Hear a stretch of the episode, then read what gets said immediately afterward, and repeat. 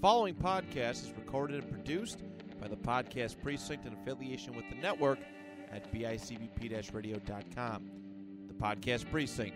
Consistency, creativity, culture.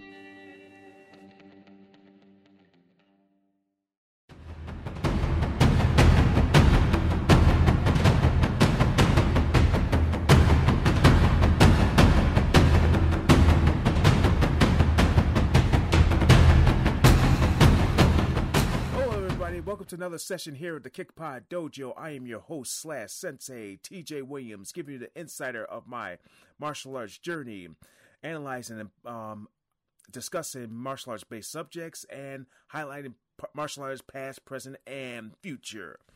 Okay, so today I got a guest from UFAF, or of course my organization. Of course I have Master Dave Gamble here from California to join me today, so of course you're gonna get the insight on him, his martial arts journey. All right, how are you doing, Dave? Doing great, sir. Thank you. How are you? Oh, wonderful, man. It's been pretty much a busy day. All right. So, of course, can you explain what you do currently?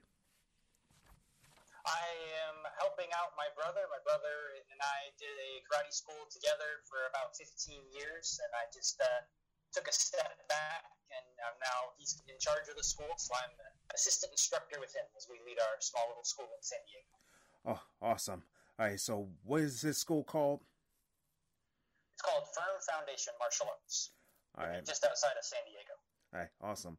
And definitely he's got a lot of students, right? Yeah, we're growing. COVID hit our school a little bit, but we're back up to about 40 students and growing real strong. Yeah, definitely. Definitely I want to get him on the show, and as well as his wife, too. Yeah. Yeah. How's your little nephew? Yeah. I think I met him in Vegas.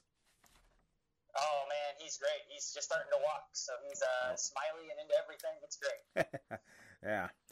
All right, so for you guys, for you people who are listening, those who know Dave, of course, you're going to be listening to this once I posted the episode on BICBP radio. And, of course, for those who don't know him, we're going to go back in time. Let's just say we're going to get a DeLorean time machine. We're going to go back in time, 88 miles per hour. Yeah, so, all right, so the first question I got is, before you started karate, how would you describe yourself as a person? Well, I got started when I was 10, so I didn't have a whole lot of life experience, but I got started at 10 because I broke my arm when I was 9. And so my parents were convinced that it was time for me to get into a sport so I wouldn't be quite so fragile. So we considered different options, and martial arts seemed like a fun fit. And my cousin just started training at a karate school that met at a church about 5 minutes from where I lived. So I started with him. We started white belt rank together. He didn't last too long. He only stuck with it for 6 months, but I fell in love with it right away. So I've been, martial arts has been a really important part of my life since then. Yeah, I mean, of course, I think, same thing. I had my cousin was joining karate, and of course, yeah, he quit. And it's the same. Well, he's almost close to being a black belt. I know he pre-tested, and of course, from there, he just quit because he couldn't pass. And from there, I just went on to becoming a black belt. So, I mean, just a life lesson. Don't expect people that you join with is going to continue the journey with you. But, it's real nice to actually have your family doing martial arts. Definitely. All right. So, what was the one thing that kind of kept you interested? It's let's describe your first class.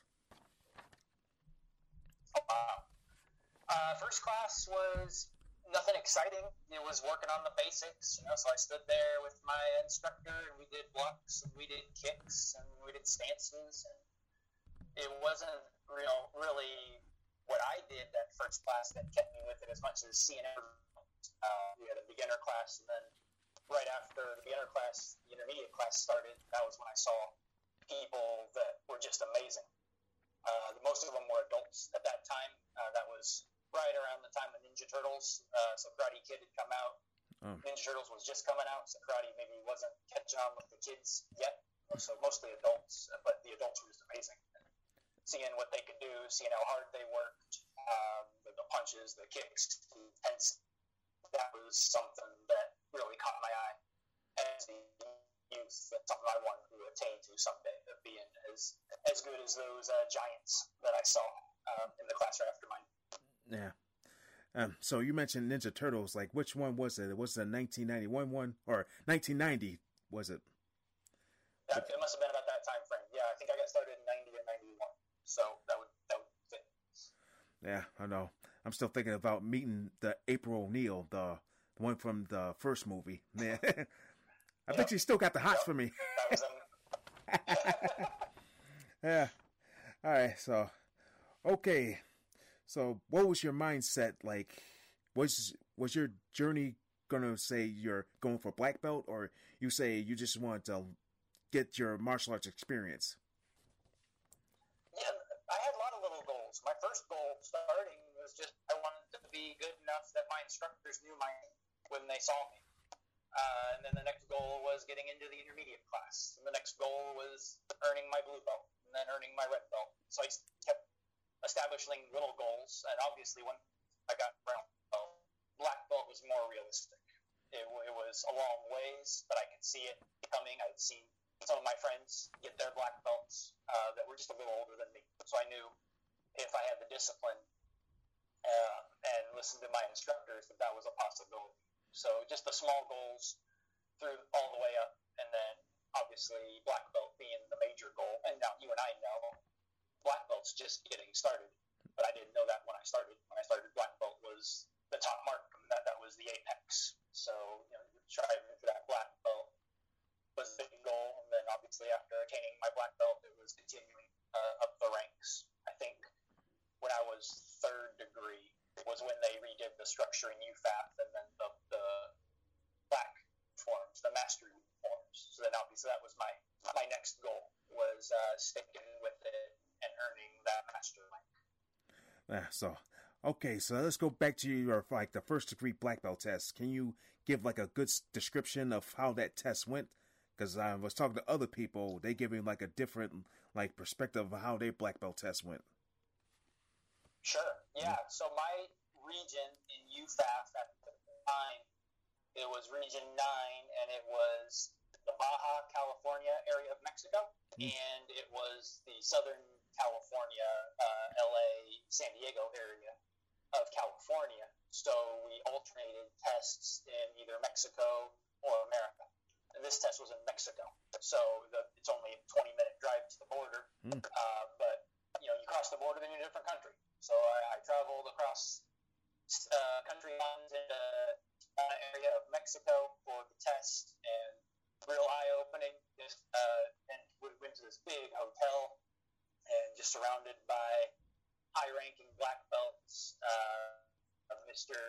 Javier Garcia was the regional chair at the time, and David Rodriguez was on the board, and they also invited Ed Sines and Robert Sapp. So just a who's who of judges. That was very intimidating, obviously, for my first degree. Smaller test, I think there were only 5 people that tested, but it was in 2 languages because of being both Mexican students and American students. So half the test was done in English, half the test was done in Spanish. So you'd be watching when it wasn't your turn, you'd be watching and you'd be amazed at how good the students were, and you'd be psyching yourself up. And then time for those of us that spoke English to come out. So we had to challenge ourselves in that same way. I think at that point there were just 3 forms on the test. At the time it was called UFAF1, UFAF2, UFAF3. So what they called UFAF1, we would today call UFAF2. What they called UFAF2, we today call UFAF3. And what they called UFAF3, we today call Kunsengu. So you do just those forms. That was right after the change. Before that, there were probably 10 forms on the test. And then they took it down to 3.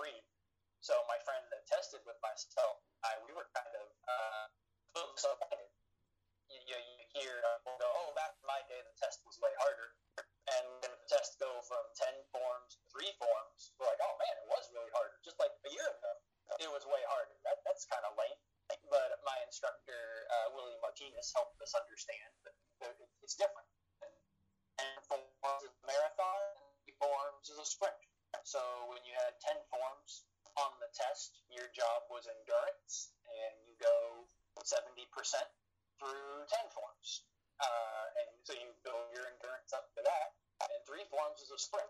So if you only got 3, then you're sprinting through 3 forms. You're giving 100% effort through all 3 forms, so that's a different endurance set to build. It's a different skill set that it's not less important or more important. It's different. So, you know, step up to whatever the current requirements are. And that was, I thought, really good mindset that our instructor really helped us with. So we built our sprint endurance up, and it was a brutal test. It was really, really hard, but very rewarding afterwards, obviously, to get the black belt. And just kind of surreal. You get promoted, and yay, I'm a black belt. And then you gotta drive home. You drive across the border, and you get home, and you realize I got a new piece of fabric on me. I got a black belt now instead of blue ribbon. Really good experience. Yeah, when I think about my first black belt test, of course, I still got my actual black belt from when I first tested for first degree. Of course, it's kind of deteriorated. And it's like almost turned white. And I even buy a new one. Yeah. You know, I just want to show my students that, of course, for all the times I put that belt on, it's like all the hard work I put in martial arts. You know, I just don't want to change it. Yes. I mean, but I feel like I want to change it when I get my master rank. I mean, definitely. Yeah. It's like, it basically show, of course, you, Mr. Norris, or all the black belts that I've worked for a lot of years to at least get to that point. And of course, from there, I get to retire. Well, not totally to retire completely, but, you know, just enjoying life as it is. Yeah. Yes, absolutely. All right. Yeah, kind of going to your master rank. I mean, what was on your mind when you did that, get your fifth degree? Exciting. I knew I was eligible. I knew our years was when you were at least eligible, didn't know if it was guaranteed or not. So it was real exciting to get the message from UFAF, and they were asked, hey, if you're going to show up at the ITC this year, we'd love to promote you to fifth degree. So I respond, obviously, in the affirmative, and I knew it was coming, so I had in the back of my head different ideas of what I would want to do. And I thought, well, I want to showcase the thing that I'm best at, and in my mind, the thing that I was best at was teaching. I felt I was a much better teacher than martial artist.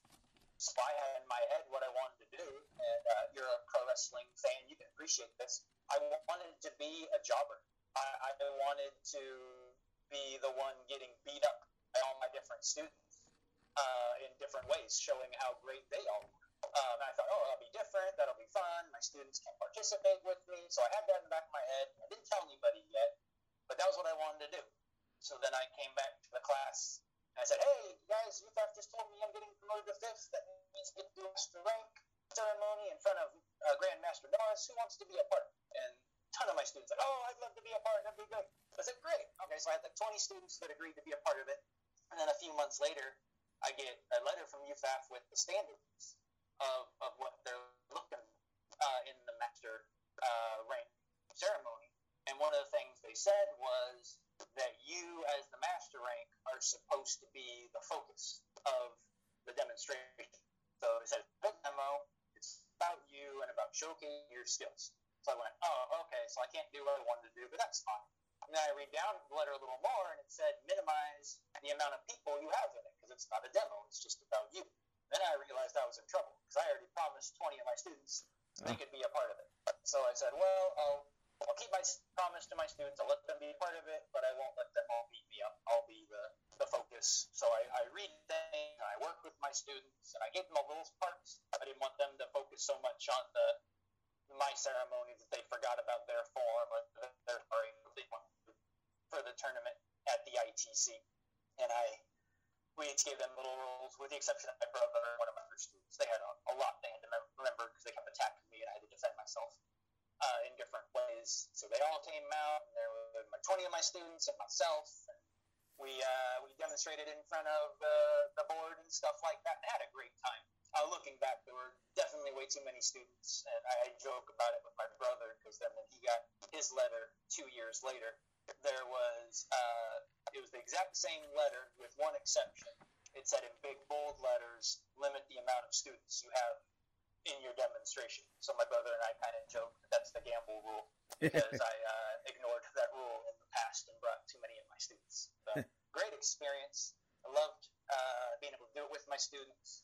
Loved putting it together. Loved how excited they were to be of it. Definitely a really good experience. Oh, definitely. Of course, with this year, having 17 people get their master rank, I mean, due to the COVID shutdown that we had in 2020, I mean, of course, those people that were supposed to test or supposed to get their master rank in 2020, of course, was an add-on to this year, which was amazing. Yep. I mean, it's good to see everybody to get their master rank, and I see some good performances, and especially fantastic. Yeah, I'm still thinking that one performance. Well, what was her name? Taylor, Miss Master Taylor. Yeah, that was the performance of the night. I mean, I was like, I was into it, really.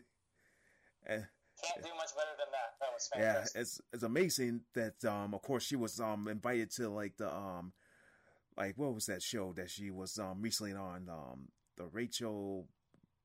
Was it Kelly Clarkson? Yeah, Kelly Clarkson. Yeah, it was amazing. Yeah, it's like I thought. Awesome.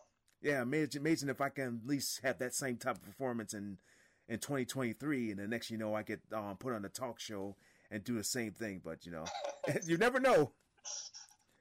You never know. Yeah. So I'm pretty much after looking at that performance, it's like I'm kind of planning ahead because of course I'm. Yep. Like pretty much after this next convention, which of course I'm going for free because I won the raffle, which is amazing. Nice. Yeah, so good deal. I say like after that convention, I want to start planning because if I get that email or that letter, I mean at least I'll know that I'll help. I have people, I have a performance ready, and then of course it's go time. Yep. Yeah. That'll be exciting. Oh yeah! Speaking of this year's convention, what was your thought since we came back from that mini pause? I thought it was great. Obviously, you've been in UFAF long enough to know UFAF's like a family, So it was a great family reunion, especially after missing that year because of the COVID restrictions. I thought UFAF did a great job with the online ITC. The virtual ITC the year before, just trying to give the students some way of connecting and training, and then obviously getting back together was great. I thought the seminars were fantastic. The tournament's always wonderful, so I was real thankful that everything was back as much as normal as it could be. Yeah, definitely. Okay, I was hoping to get that Most Inspirational Award. I mean, it was good to get nominated, and the fact that people recognize me as an inspiration. But it was great that Crosby Bridgewater got the award because I seen like what work he put in to at least get to that point, and especially with this school. I would like to visit this school one day. Yeah. Obviously, UFAF's got a ton of inspirational people, so it is just completely an honor to be recognized. And like you said, clearly, Mr. Crosby was more than a very appropriate winner of the award. Yeah. Well, I could be for next year or the next 2 years. I mean, I don't mind getting nominated again. I mean, well, right. Yeah. So, okay. Have you competed or attended any expos or conventions? Not a lot. The karate tournament scene is not super big in San Diego. It's if you're willing to drive to LA, there's a few more. So there were a couple of times that we would drive students to different ones. There's Miss Melendez from our region. She does a tournament every year in the El Centro area, and she does a great job. So we usually take our students to that one. And we've traveled a little bit, but for the most part, the only real convention that we prepare for or attend is the UFAF one. Yeah, I mean, definitely. I've done a lot of tournaments. Not a lot of tournaments, but like a couple tournaments, like once in a while. I mean, but I just don't do there to compete. I kind of observe and see what I can identify. I look at people's katas and I say that's similar to what we do, and it's like. You know, would be nice if I got Master Sines on this show, because I know he's like a historian when it comes to martial arts. Yeah, I mean, his knowledge is incredible. You could do 5 hours with him and not even touch the surface of all that he knows and can explain. He's one of the best martial arts minds I've ever met. Yeah, so definitely, I will eventually get him. Definitely. Nice. All right. So, well. So, besides martial arts, what's your outside activity? Like, what do you like to do, but do best? At this stage in my life, it's all about when I got free time, I'm with my family. So, I've got 3 kids that are growing real fast, a 5-year-old son, a 3-year-old daughter, and my youngest just turned 7 months. So, when I've got any free time, it's pretty much hanging out with them. It's sitting on the floor and playing cars or playing make-believe, or I'm going on a walk. Or whatever. That's where my focus is, and I know just my 5-year-old son, he's growing way too fast, so I can't imagine how much more it's going to fast forward as they get older. So that's my hobby right now is my family. Yeah, I mean, of course, my brother and my sister-in-law are like pretty much stuck in Canada.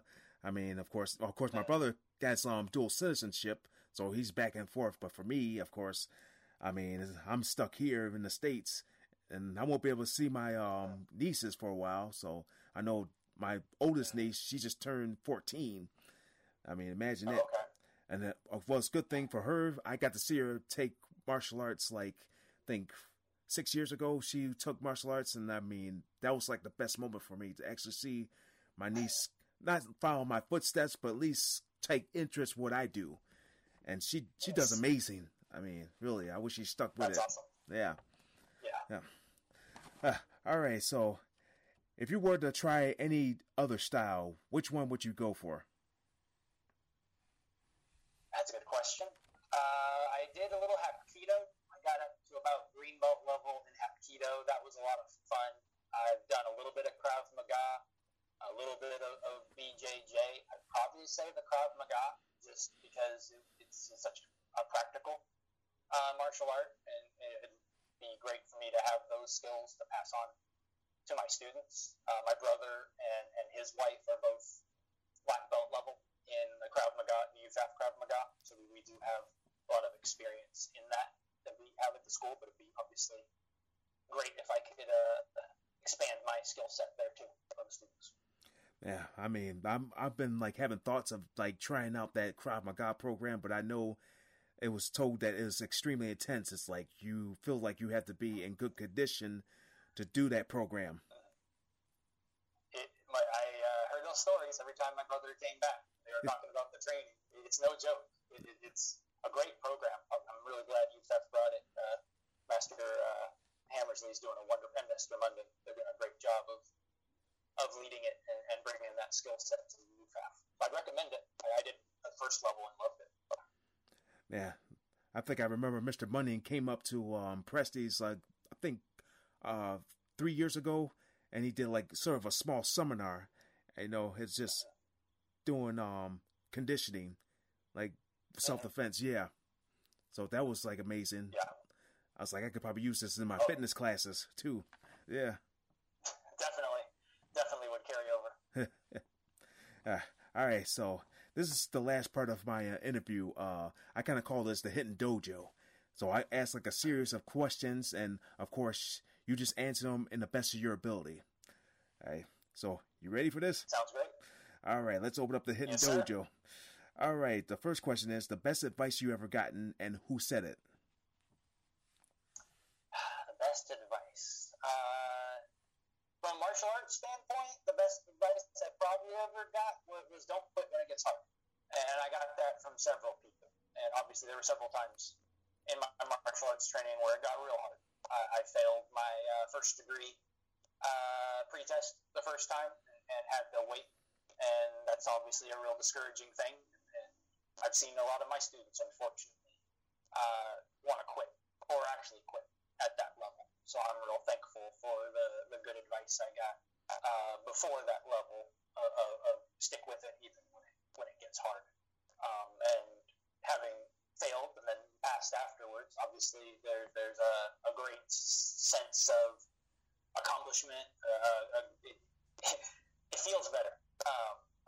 I've passed a bunch of tests, but the most memorable tests are the ones that I failed first and then passed later. There's wonderful rewards that come out of that. Yeah, I think I remember. I wanted to really pass my fourth degree pretest back in 2018. I mean, if I wanted to pass that, I would have been going for a master rank this year, this upcoming convention. But you just like you said, things get hard, and then of course you have to really focus on things that you are struggling with, and then try to get strong with that. I know with the fourth degree, that's like the last physical test, of course, and you have to really keep yourself physically fit, and you don't know what they're gonna throw at you. And I can remember, my fourth degree tests down in Boston. Of course, me and Mr. Presti were driving down there. Of course, we missed two exits to get to Boston. But anyway, it's you got Mr. Schaefer or Master Schaefer, just other than the requirements, he's just adding on stuff it just comes from his head, and then from there I just had to do it. It's I didn't turn it down or then say no, I'm not gonna do that, but I just did it anyway. That's just the challenge of how good of a fourth degree I can be. Yes, definitely. All right. Next question is you're probably gonna be hesitating on this one, but the worst advice you ever got. Oh my! Wow. Usually when I get bad advice, I try to forget it. I have a limited amount of brain power to remember anything, let alone bad advice. So I don't know if I could think of the worst advice I ever got. I don't know. Let's think about that one. Yeah, so usually I can get people with this one, but if you haven't gotten any worst advice, that's good for you, definitely. Right. All right. So how would you reward yourself? Award myself? Yeah, let's say. Award myself. Yeah, let's say most people are they eat healthy, but they never eat junk. But yet, they also I kind of call that the guilty pleasure. It's usually I like to eat good, but once in a while I just go out for a pizza. It's if I don't feel like eating, it's I feel like that's a guilty pleasure. That's why I want to reward myself. Yeah. Yes. Well, right now, our favorite tradition is in Vegas at the ITC. We go out and reward ourselves with the steak and shake milkshakes. Oh, yeah. So all my kids love their M&M milkshakes from the steak and shake. So I think that's probably my favorite guilty pleasure right now. Yeah. That's definitely going to be my guilty pleasure once I get my fifth degree. Go to steak and shake. Definitely. Yeah. Yes.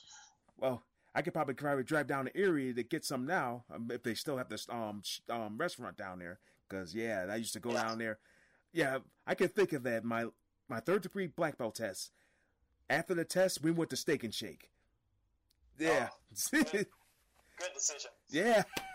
Yeah, it was around, of course, West Virginia. It was close to Mr. Brown's school, or Mr. Schaefer's school, I should say. I mean, and from there, it's after the test, it's we drove 2 hours to Erie and got steak and shake. And that's yes, that's the guilty pleasure I want. I love steak and shake. Yeah. Yes. All right. Next question. What famous movie would you want to be in? Any movie. Oh. Well, it was the Chuck Norris movie Sidekicks came out right after I started my training. And the idea... We knew we were in the Chuck Norris system, but then seeing Chuck Norris there in this, you were in the uniform with all of our instructors and seeing the kids training with them. So most of my karate class at that point, we were all, for the most part, teenagers. So the idea of that movie, him training a high schooler and teaming with them, that was basically every single kid in the karate class wished we were that character in the movie. So I think that'd be a trip to have been in Sidekicks. I'll say Sidekicks. Yeah, definitely. Of course, Mr. Sapp's got the benefit of the doubt. He made that cameo, and of course, good thing Mr. It's really fun watching that movie and seeing, oh, that's Mr. Sapp, oh, that's Mr. Sines, oh, that's Mr. Prieto. Yeah. It's a lot of fun. Oh, Mr. Prieto, I forgot about that restaurant, see. Yes. Yeah. Yes. Yeah, you had Miko acting drunk, and then, of course, he takes all of them down, and, of course, Mr. Prieto, I think he was eating rice or something, or his head fell on some bowl of rice. Yep. Yeah. Yep. Oh, man, this is... Oh, I gotta watch that. I think it's like on free on YouTube. Yeah, I think I might watch that. Yeah, we found that a few years ago. I try to watch that every year or so with my kids. I'm excited about that. Yeah, really. Okay, hidden talent. I don't have a talent, let alone a hidden talent. I have nothing I'm hiding. Well, probably it'll come around. Probably if you think about it, let's just say if you could do a voice impersonation like me, that'd be a hidden talent. It's like you hear like a voice like from a movie, and then it's like, all of a sudden it comes out your mouth, and then people think it's that you're the person that was in that movie. If it was a Disney movie, that'd be something. Yeah. Yeah. I could. Yep. My kids would like that. I don't have that talent. Yeah, and I mean, if they're watching Lion King one day and they recognize Mufasa, I might trick them saying that I'm the voice of Mufasa. Yeah. Is that James Earl Jones? Yeah. Nice. Yeah, that Herbo is my son and your future king. That's pretty good. Hey, all right. Yeah, dream celebrity encounter. I've met Chuck Norris. That was fun. Nope. Maybe Tony Dungy. I really respect him. I think he's a good man, and I love him as a coach. I feel like I could learn a lot from him if I got the chance to pick his brain for a while. Yeah, I think if I was lucky, I might end up meeting Michael J. White. Yeah, so I mean. Oh yeah. That'd be something. It's like I kind of watch his videos on YouTube a little bit. And then, of course, I remember watching Never Back Down 3.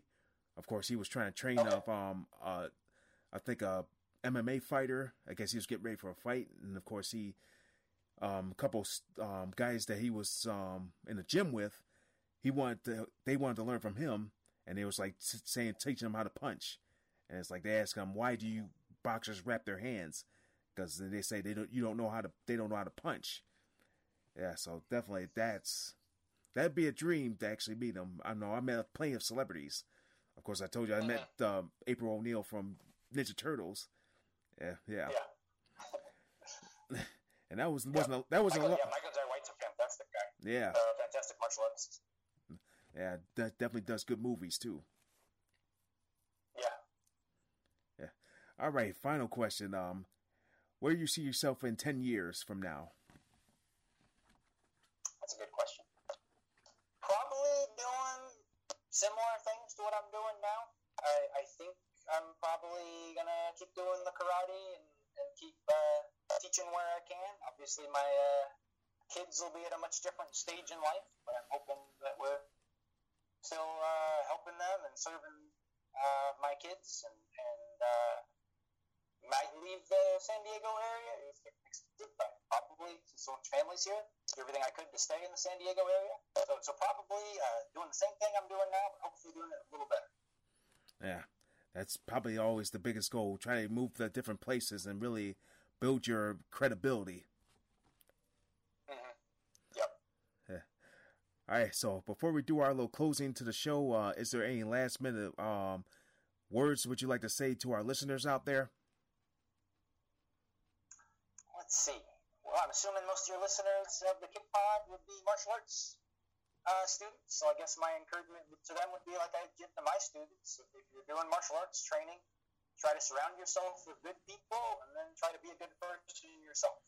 And as you're doing those things, your martial arts skills will get better and hopefully your skills as a human will improve and you'll better yourself in many different ways. All right. Yes, definitely. That's good advice, definitely, with all these martial arts out there. Even they're joining or they're just actually, they're thinking about joining. So definitely good advice from a good black belt. Yeah. Thank you. Alright. Okay, so I'm going to do my little closing to my kick pod. Alright, for those who's just tuning in, make sure you tune into my previous episodes on the bicbp-radio.com, Apple Podcasts, and Spotify. And I'll see you next time for another episode here at the Kick Pod Dojo. This is your sensei, TJ Williams, bowing you out.